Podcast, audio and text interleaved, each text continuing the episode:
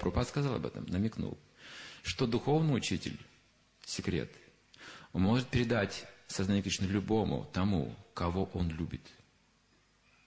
Вот проводник знаний.